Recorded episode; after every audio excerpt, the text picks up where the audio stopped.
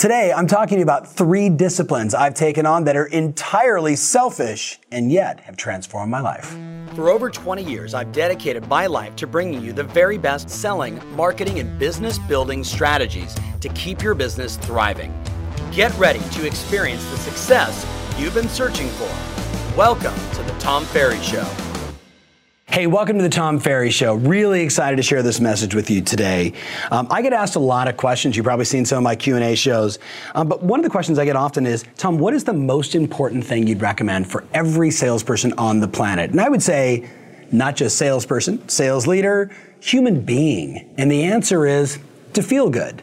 Now you might say, Tom, I watch all these shows and I'm looking for tactics and strategies and marketing and help me grow my business. Well, just consider for a moment when you feel good, you make phone calls. When you feel good, you follow your schedule. When you feel good, you're more attractive to the buyers and sellers you meet with. Think about the opposite. When you don't feel good, you show up and guess what? You're not attractive to customers. You don't feel like doing the right things. You don't feel like making the phone calls and doing the activities we know we need to do to build our business. So I believe it is your responsibility every single day to do something, to carve out a little bit of time to make sure that you feel good. Um, the famous psychologist Carl Jung used to say all the time that how we feel on the inside actually radiates to the people on the outside. Think about that. How you feel radiates the people on your outside. You've heard me say things before jokingly that your head's a scary place to be. Well, when your head's a scary place to be, when you're thinking about yourself and you're thinking about the deal that just fell apart, and then a good lead shows up, you kind of talk them out of buying indirectly or directly with your emotional state. So I want to share with you, especially this week, it's perfect. I want to share with you a discipline I took on a couple decades ago. My older brother Matthew, uh, big shout out to my buddy Thatch.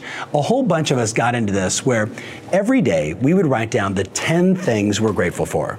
The 10 things you're grateful for. And if you really thought about it, like you get to seven, eight, nine, and you're really thinking like, I'm grateful for where I live. I'm grateful that I can watch. I'm, I'm, grateful that I have this phone that connects me to the planet. I'm grateful for my loved ones. I'm grateful for my friends. I'm grateful for where I live. You start really getting to that gratitude state, and it's kind of hard to be negative. And you know what happens? When you come from a place of gratitude, you're more attractive to other buyers and sellers. You're attracted to the people you want to talk to. So the first thing is, I would challenge you just for this week to every day write down 10 things you're grateful for.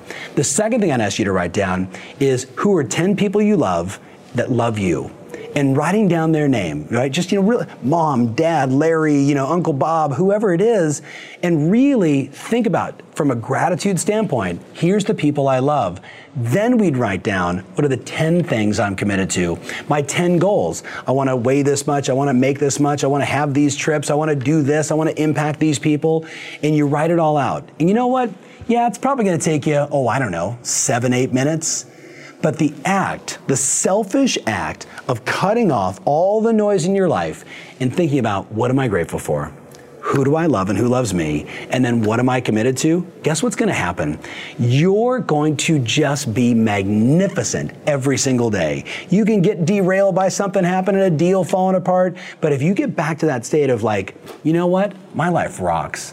And by the way, even if right now you're like, but Tom, I don't have any money, and you know, like I'm behind on a payment and a deal just fell apart, like, okay, if you contrast that to what's happening around the world, I would still look at you and say, you have the ability to get on your phone, to find another client, to do another deal, to follow up, to win more business. You can do something about it. And, and the moment I do that to myself, I think, and I'm grateful for that. I'm grateful that I have the, the, the emotional intelligence to know that this moment and this problem is temporary. It's not permanent. So I can choose to have it bother me for a minute or I can, I can choose to have it bother me for four years. But I have that choice. Another thing I'm grateful for. So that's my message for you today. Short and sweet. What are you grateful for? Who do you love? And what are you committed to? And taking the time to write that every single day to put yourself in that great state, because the number one job for a salesperson, a human being like you and I, is to feel good. Because when we feel good, we push that good out to everybody else. And you know what? We become more attractive to the buyers and the sellers and the people we want to meet in our life, and certainly with the people we love the most. So that's my message. Wishing you lots of gratitude, lots of love, and lots of appreciation. Talk to you soon.